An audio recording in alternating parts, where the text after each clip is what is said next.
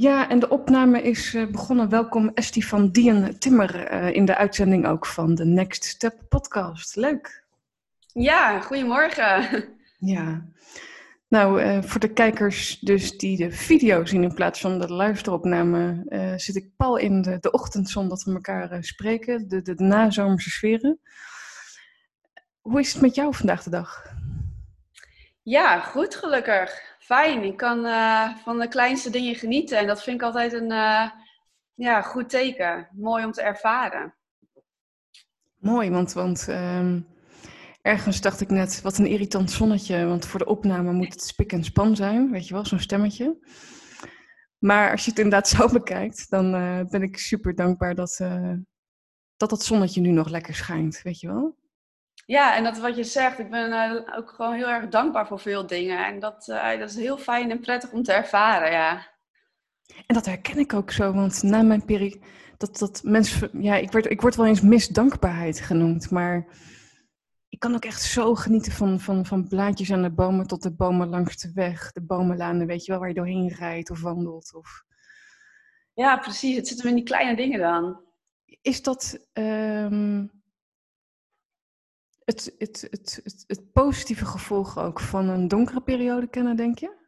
Ja, zeker. Juist omdat ik die andere kant ken, denk ik dat ik hiervan uh, extra van kan genieten. Want ik heb ook een hele tijd gehad, uh, nou ja, dat ik die blaadjes niet meer zag en het zonnetje niet meer zag, ook als genie. Ja. Um, ja, dus dat is zeker het gevolg van, denk ik. Voor mij. En ik begon net onze opname van, uh, want nu zie je alleen maar zonnestralen in de opname. en dan ben ik eigenlijk geneigd om dan ja, professioneel, et cetera, de boel om te draaien naar goed licht, et cetera. Maar ik heb daar gewoon, ik doe het gewoon niet. Ik vind het wel wat hebben. ja, het heeft zeker wat. Een mooie gloed over je heen. Een mooie inval van het licht. Lekker laten zou ik zeggen. Ja, en dat is ook meer dat zachte, hè? Die, dat, die zachtheid. Want wanneer kwam voor jou zo'n zo'n kantelpunt? Want als je dan kort kijkt naar het verleden, hè, we leven vooral in het nu. Um, maar wat, wat is het voor jou geweest, dat hoofdstuk, uh, Esti? Nou, ik heb van mijn um, ja, ongeveer negentiende tot ongeveer mijn 8, 29ste eetstoornis gehad. En dus ook wat op latere leeftijd. Ik was al van de middelbare school eh, af. En daar eh, begint het voor de velen. Voor mij dus niet. En um, ja, tot ongeveer mijn 8, 29ste. Toen kon ik ook echt wel zeggen van ik ben hersteld. Ik heb uh, ja, wat dat betreft de therapie uitgemolken. En ik zou zo weer in therapie gaan. Want ik denk dat het gewoon voor iedereen goed is. Ja. Um, ja, dat zijn uitgemolken, zeg je. Weet je, ik, nou, ik, ja. ik, vind het toch prettig dat we elkaar kunnen zien. Ik doe heel veel een stukje hier van okay. uh, ja.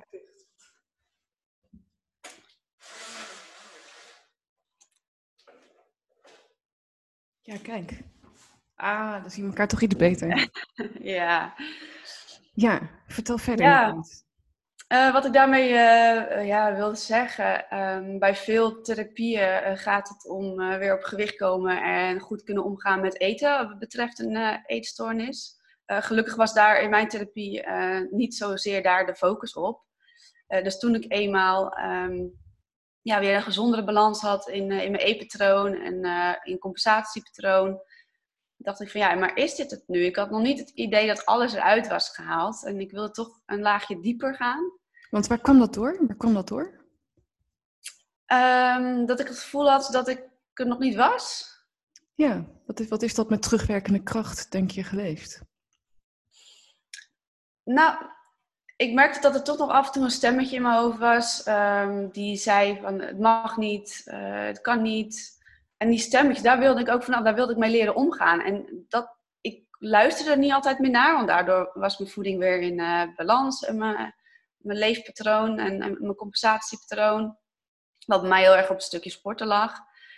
Maar ik dacht, ja, ik ben het is nog steeds vermoeiend. En ik kon nog steeds niet, nou ja, wat ik nu dus wel kan genieten van de kleine dingetjes. Um, ik was constant bezig met, doe ik het nou wel goed? Um, is, ben ik nou hersteld? En daar wilde ik vanaf. Ik wil stapjes verder dan dat. Maar dat is zo herkenbaar wat je ook vertelt, hè? En, en, en zo belangrijk ook dat je deelt. Dat zijn ook die rotondes, hè? Oh, ik herken zo dat, dat gevoel, je een soort van cassettebandje wat vastloopt. Zo'n zo'n stemmetje wat maar doorgaat en doorgaat. En... Ja, en ik dacht van, is dit, ja, ik had er nog geen vrede mee met hoe het ging. Ik wist dat het beter kon, want ik wist gelukkig ook nog heel goed terug te gaan naar de periode van voor mijn eetstoornis. En zo, zo voelde ik nog niet. Ja. En wat, wat maakt op een gegeven moment het verschil voor jou? Ehm, ja, dat ik merkte van hé, hey, ik, ben, ik ben niet meer zo bezig met die stemmen in mijn hoofd. Ik kan weer genieten. Ik kan weer volop ja zeggen als mijn man vroeg van gaan we uit eten. Zonder dat er de eerste gedachte kwam van oké, maar wat is de kaart? Uh, wat ga ik die dag doen? Uh, kan ik compenseren? En, en daar ligt, heeft heel veel verschil gezeten dat ik merkte van hé, hey, ik ben echt nu de goede kant op aan het gaan. En dat is wat ik wilde. En omdat ik dat steeds meer mocht ervaren, ja, kreeg ik ook de kracht om daar juist in door te gaan en door te zetten. Om ook dat laatste stukje ja, herstel te pakken. Want daar ben ik heel nieuwsgierig naar. Want eten is het gevolg, maar het is, het is dat, dat hoe we onszelf dan kunnen gek maken in het hoofd. Hè? Met, met, met die stemmetjes. Ja. Heb je op een gegeven moment ook een, een, een foefje geleerd of, of um, is iets op je pad gekomen wat heeft bijgedragen dat het, dat het langzaam omturnde in stapjes? Er zijn meerdere dingen op mijn pad gekomen. Ik uh, was een uh, kei in uh, emoties wegstoppen. Niet mogen voelen, niet willen voelen. Dat heeft zeker wel verandering voor mij gegeven. Het gewoon mogen ervaren hoe ik voel. Um, en dat daarbij uitspreken. En doordat ik daardoor veel zelfverzekerder werd en meer vertrouwen kreeg in mezelf, dat ik er ook mocht zijn met mijn emoties, dat ik er ook mocht zijn als ik me even niet goed voelde, merkte ik eigenlijk dat ik die gedachten en die strenge gedachten niet meer nodig had. Ik had ze nodig om ja, een soort van te overleven of te zijn wie ik toen was. Ik, mijn eetstoornis is toen even mijn identiteit geweest. En toen ik weer een nieuwe identiteit kreeg, weer mezelf eigenlijk hervond, merkte ik dat die stemmen niet meer nodig waren.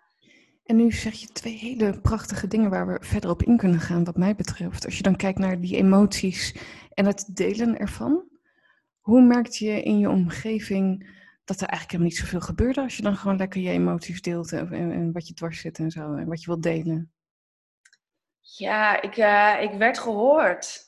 Uh, er werd naar me geluisterd en uh, de, de relaties bleven in stand. En daar was ik dan bang voor. Ik dacht, ja, als ik zwak ben, wie wil mij dan nog hebben? Want ik zag huilen, emoties tonen als een, een zwakte. Maar ze bleven en ja. En was het dan bij familie, vrienden, misschien in je relatie met iedereen? Alles eigenlijk wat je nu noemt. Collega's. Ik werd op een gegeven moment heel erg open over mijn eetstoornis en mijn gevoel erbij. In welk proces ik zat. Um, ja, mijn familie, mijn man die heeft me toen echt, en nog steeds trouwens, uh, in alles, uh, dat hij me steunt. Vriendinnen, nou ja. Oh, prachtig, hè? Ja, en juist door te delen, ja, juist door te delen merkte ik hoe mooi dat was. En ook dat je een stukje terugkrijgt. En dat vond ik ook heel fijn om te ervaren. Een stukje terug, dat, dat iedereen wel zo zijn dingen heeft. En toen, dat, ja, ik voelde, voelde me niet meer raar. En hoe lang is dit geleden dat, dat, dat, dat je dit kon doen? Dat je je emoties kon delen en dergelijke? Hoe oud was je toen ongeveer? Ja, dat heeft echt wel een tijdje ook in mijn herstel uh, geduurd. Ik denk op het laatste, laatste jaar, twee jaar pas echt uh, van mijn herstel. Ja. En ik ben nu 33, dus dat is dan uh, vijf, zes, zeven jaar geleden. Ja. Ja. Ja, prachtig. En dan, en dan zeg je ook van, nou ja, eerst is die, um, eetstoornis je identiteit. Of dat denken we dan, dat is dan de, de, de, de illusie die we hebben. En vervolgens ga je jezelf dus ook weer herontdekken van ja, wie ben ik dan wel? Wie ben ik? Hoe, ja. is, dat, hoe is dat voor jou verlopen? Um, ik had daar best wel wat moeite mee, um, want ik wist heel goed hoe het voor mijn eetstoornis was. Maar ja, je bent ook tien jaar verder. Um, je hebt ook een stuk ontwikkeling voor mijn gevoel heb, heb ik gemist uh, in mijn tienerjaren door de eetstoornis. Ja, die ontdekking vond ik lastig. Ik heb heel erg gedacht, ik ben de sporter, dus ik moet blijven sporten. Um, aan de ene kant heb ik sport altijd leuk gevonden. En ehm, ik, ja, ik heb toen niet een sportopleiding gedaan. En die heb ik gekozen toen ik nog geen eetstoornis had. Dus daar heb ik heel erg geworsteld. Um, ja, door te ontdekken wat je weer leuk vindt. Met vallen en opstaan. Dingen doen die je misschien wat minder leuk vindt. Maar dat was ook een leerervaring. Te mogen zijn als, als vrouw en vriendin. Mijn rollen daarin eigenlijk weer ja, hervinden. Wie ben ik als vriendin? Wie ben ik als zus? Wie ben ik als dochter? Te mogen zijn. Dat vind ik wel heel, eh, heel, heel, krachtig. Uh, hoe zeg je dat? Die, die, die, dat is wel iets essentieels. Mogen zijn. Dat is misschien meteen alles, weet je wel? Het meebrengen van jezelf. Ja. Ja, en daarin echt mijn rol weer moeten herontdekken. Ik was ook niet meer de zieke Estie. En ik merkte dat mijn omgeving daarin ook heel erg mee moest bewegen en moest, aan moest wennen. Dus het was... Nieuwe Eftie. De nieuwe Eftie bedoel je? Ja, ja. Wat ging je ook in één keer gekke dingen doen? Iets, iets, dat je, eh, hoe zeg je dat? Uh, positief opzicht van... Uh... Ja, ik moet nu aan die André Lon reclame denken, weet je Pam Jaar danst. Nee, nee, het was meer, denk ik, het is echt een gevoel van binnenuit geweest. Ik denk dat de omgeving niet, ja, die, die merkte wel dat het weer wat relaxter omging met dingen. Uh, met, met etentjes of uh, ja, uh, uitjes, dagjes weg. maar van binnenuit ben ik denk ik, ja, de kern, dat, heeft er altijd wel gezeten. Het moest er alleen weer wat opbloeien. Ja. Dus nee, ik heb niet, geen, geen rare uitspatting of heel andere, andere dingen in mijn leven gedaan dat ik daarvoor deed. Nee, niet in één keer de, de, de handstand doen en, en, en, de ratslag. En... Nee, nou, die deed ik sowieso wel. Dus. ja. ja, de sport er in jou. Want, want kijk, daar, daar ben je dan goed in. Dat vul ik even in. Maar goed, het is niet voor niks een focus van jou ja. dat je doet wat je doet. Heeft dat ook bijgedragen aan het versterken van, van je zijn, mogen zijn? Ja, het, sport heeft me zoveel kracht gegeven. En het geeft me nog steeds heel veel plezier en, uh, en kracht. Maar ook mezelf mentaal uitdagen in, in de sport die ik doe. Ik doe crossfit. Um, grenzen verleggen, maar ook je grenzen herkennen. Dat heb ik zo om kunnen zetten in het dagelijks leven in mijn herstel. En uh, daarbij heeft het voor mij echt een stukje bijgedragen ook. Uh, in mijn herstel. En ja, dat. Sporten geeft me zoveel. Uh, maar ik weet nu ook dat ik niet alleen de sporter ben. Ik ben ook Estie de vrouw en de vriendin et cetera. Inmiddels moeder van. En, uh, maar sporten me nog steeds een bepaalde kracht, ja. Ja, mooi. En je hebt nu ook vanuit je, want je hebt ook veel vrijwilligerswerk gedaan, hè? bijvoorbeeld bij het Leontienhuis, ja. um, voor Bureau Puur en met Patricia. Prachtig. Um, wat maakt op een gegeven moment dat je daarvoor bent gaan kiezen? Ik uh, kreeg in mijn eigen herstel een uh, ervaringsdeskundige tegenover me, meerdere. En ik merkte al heel snel, oh wat jullie doen, jullie helpen mij zoveel verder dan dat ik hiervoor heb gekend. Door gewoon puur het verhaal, haar, hun verhaal te delen, er te zijn, te, te kijken achter mijn eetstoornis.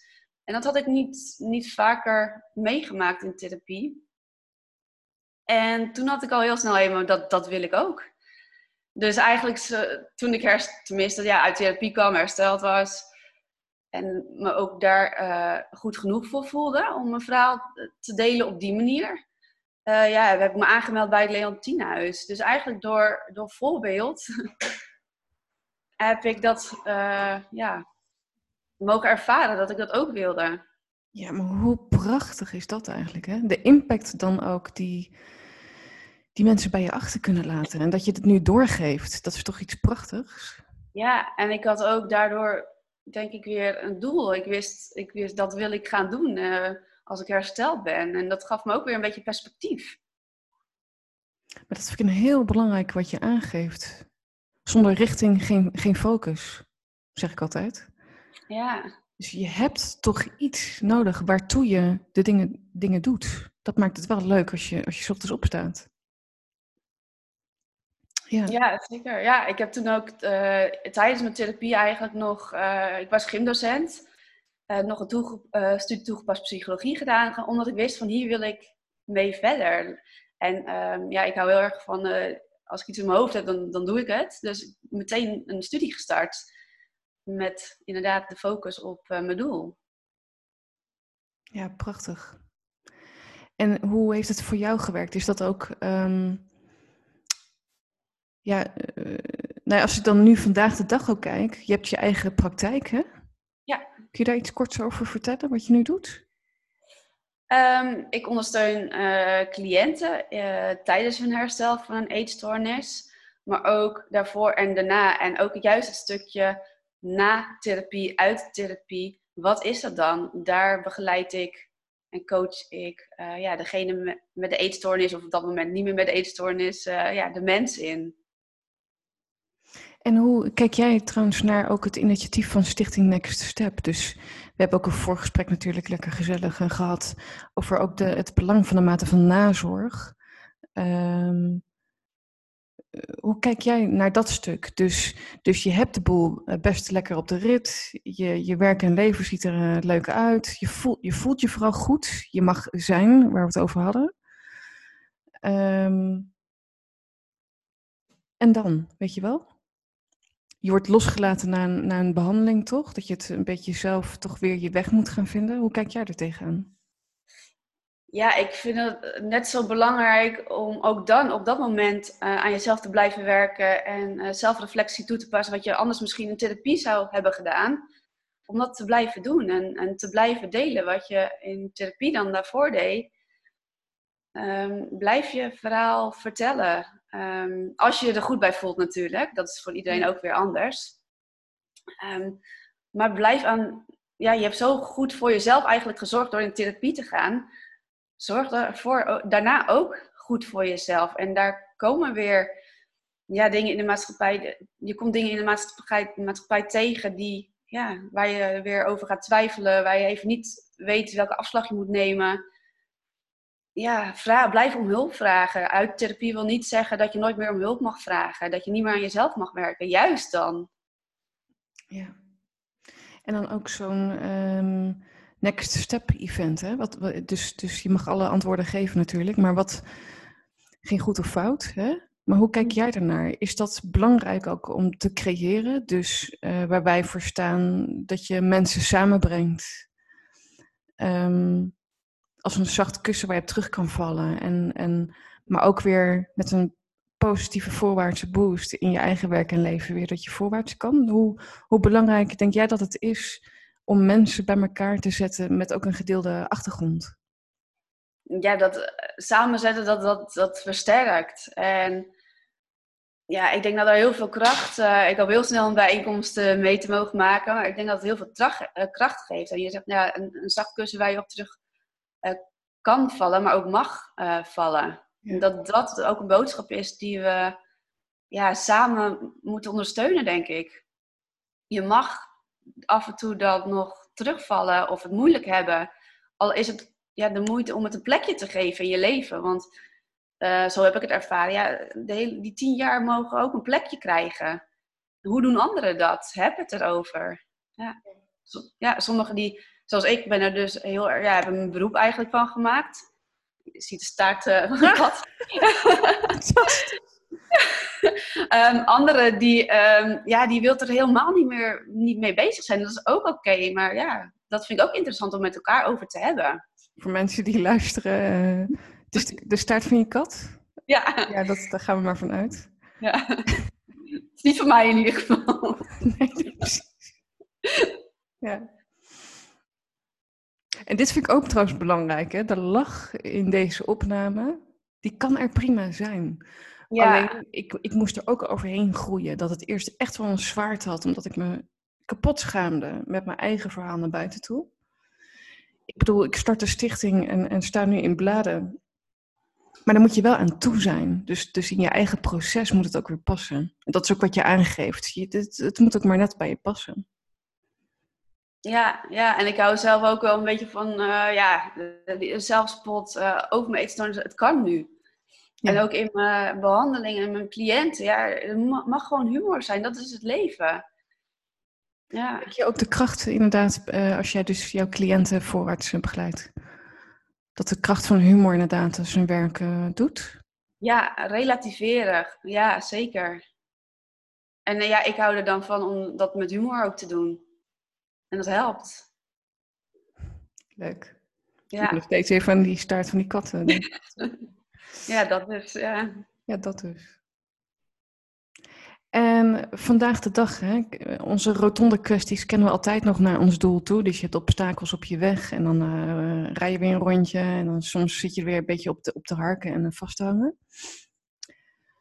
Wat kan zo'n moment nog voor jou zijn?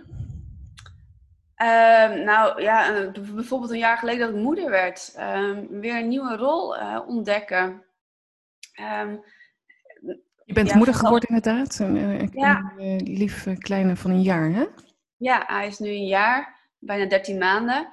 En ja, vorig jaar, toen, ja, je komt in een hectische periode, eerste keer moeder.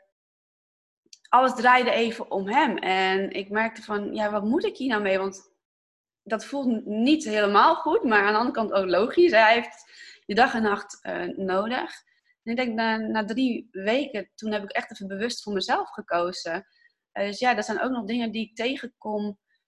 Ja, wat moet ik er nou mee? En ik voelde me echt ja, bijna slecht. Um, maar sprak dat ook meteen uit, dat heb ik wel geleerd. Ja, dat is heel en kijk dan wat ik nodig heb. Ja. ja.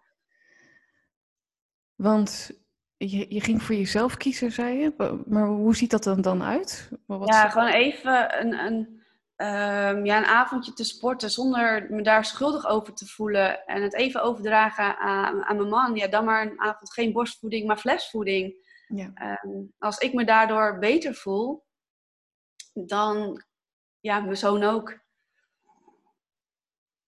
Nou ja, ik vind dat een heel belangrijk wat je, wat je deelt. Ja, dat is ook een heel waardevolle. Dus voor jezelf mogen blijven zorgen en daar ook niet je schuldig over te hoeven voelen. Ja. Ja, dus ja, dat zijn echt wel dingen die ik dan nog wel tegenaan loop. En, uh... en in het verleden hebben we altijd kunnen zorgen voor bijvoorbeeld een terugval, dat dan uh, eten eh, weer iets werd om op te richten?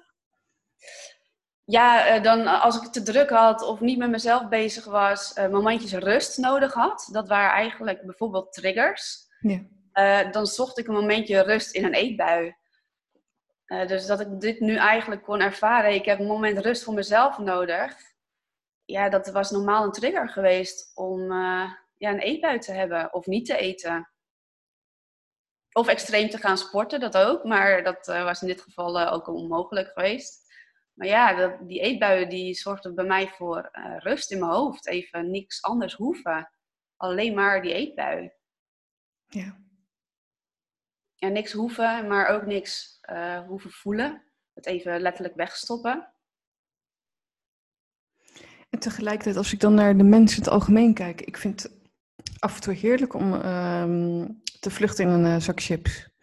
Maar dan gewoon als mens zijn van, joh, kan mij uh, ik, ik heb er gewoon zin in. Dus ook verder geen gedachten daarbij. Het mag gewoon. Ja, is dat, hoe is dat voor jou? Dat je het niet meer associeert met een eetstoornis, maar dat, maar dat je ook gewoon mens bent die gewoon af en toe uh, zin heeft om uh, te snijden. Ja, dat is ook een zoektocht uh, geweest. Want de zak chips was voor mij altijd uh, ja, of een trigger, bijvoorbeeld een zak chips, of een associatie met. En die associatie die wilde ik ook loskoppelen. En dan heb ik ook wel zo mijn werk ingedaan, bijvoorbeeld met NLP ben ik uh, bezig geweest. En nu is het gewoon helemaal oké. Nu zijn er geen gedachten. Nu jij de gedachte van, oh, ik heb er zin in. En ik weet dat ik ook kan stoppen hiermee. En dat vertrouwen erin heb. Ja. ja. Ik, ik, ik heb ook wel eens gedeeld ergens van de hardheid die ik in die periode had. Uh, hoe moet ik het zeggen? Of de discipline hè, van iets niet doen, in mijn geval niet te eten. Mhm. Maar dat brengt mij ook heel erg ver als, als zeg maar een soort van karaktereigenschap. Maar dan in positief opzicht nu. Dus de discipline zit nu in mijn, uh, in mijn uh, bedrijf of in de stichting. Ja, precies, ja. En dan misschien ook van weten wanneer ik stop met die zak chips. Want dat, dat spreek ik dan ook met mezelf af. Ja, ja. Het mooi dat je dat uh, discipline ook uh, noemt. Uh, mijn therapeut destijds heeft ook gezegd, ja, je hebt zoveel discipline om niet te eten, om zo ja, je te verliezen in, in de sporten en alles wat je doet. Hoe, zet, hoe zou het zijn om die discipline om te zetten in, hè, in je herstel? En ja, dan kreeg ik een heel andere kijk daarop. Om toch ja. een bepaalde eigenschap, kwaliteit, ja, wat op dat moment negatief werd ingezet, ja, om te keer naar iets positiefs. Ja, mooi. Ja, nou goed. En dan um, dit alles gezegd hebbende, hoe, wat, wat, wat, wat voor een um, cijfer van 1 tot 10 geef je nu jouw uh, leven, Estie? Ja, zeker uh, wel, wel een 9. Wow, 9,5 echt... misschien. Ja, ik ben echt uh, momenteel heel erg tevreden met wat ik doe, hoe ik in mijn vel zit. Nou ja, een jong gezin wat gewoon goed loopt. Fijn zeg, heel blij. Ja. Heel fijn. Dat is een hoog cijfer. Ja, ja, ja zover het dat waard is, hè, een cijfer. Maar het is in ieder geval de, de, de, de glimlach die je ook geeft hier. En je straalt ook echt. Heerlijk. Ja, en uh, ja, ik ben gewoon heel erg uh, oké okay met mezelf. En dat merkte ik ook. naar een NLP heb ik dan laatst afgerond. En was zo mooi om te zien hoe iedereen om zich heen uh, aan het ontwikkelen was. En nog dingen uit het verleden aan het um, opruimen was. En ik heb daar eigenlijk alleen maar gezeten van, ik, voel me oké, ik voel me oké. En dat emotioneert me ook de laatste dag. Dat, uh, dat ik zeg van, ja, ik heb zo mogen ervaren dat het even goed is met mezelf. En dat is ook nieuw. ja, ja, en dat goud is ook waard. Dat is mooi. Ja. wat je iedereen uh, gunt ook, hè? Ja. Ja, ja. En ik zie ook dat je het nu ontroert als je het over hebt, uh, volgens mij, hè? Ja, ik, ja. het is gewoon heerlijk dat, dat ik me zo voel. Ja. Nou, heerlijk. Ik zeg vasthouden. Uh, ik wil je heel erg bedanken voor jouw bijdrage aan de Next Step podcast. Nou, graag gedaan. En hopelijk wel tot, tot snel bij, bij een evenement. Ja, ontzettend leuk. En we wonen ook bij elkaar in de buurt. Dus ja, dat, we gaan elkaar zeker wel zien. Ja. Dus um, ja, bedankt voor je openhartigheid en voor het delen. En, en wat ik ook belangrijk vind om uh, daarbij te zeggen is dat het niet alleen voor, voor jou en mij is, maar juist ook voor de anderen en de, en de wereld om ons heen. Hè? Um, wie weet, jij die kijkt of luistert, hoe we je kunnen inspireren, je kunnen raken. Um, nog meer dat je mag blijven doorontwikkelen, dat waar je ook staat. Dat is uh, waarvoor ik het uh, doe. Ja, mooi dat je dat zo doet, ja. En um, nou ja, goed. Wij gaan afronden. Lieve Estie, dankjewel. En lieve mensen die kijken, luisteren, graag tot de volgende aflevering. Voor jou.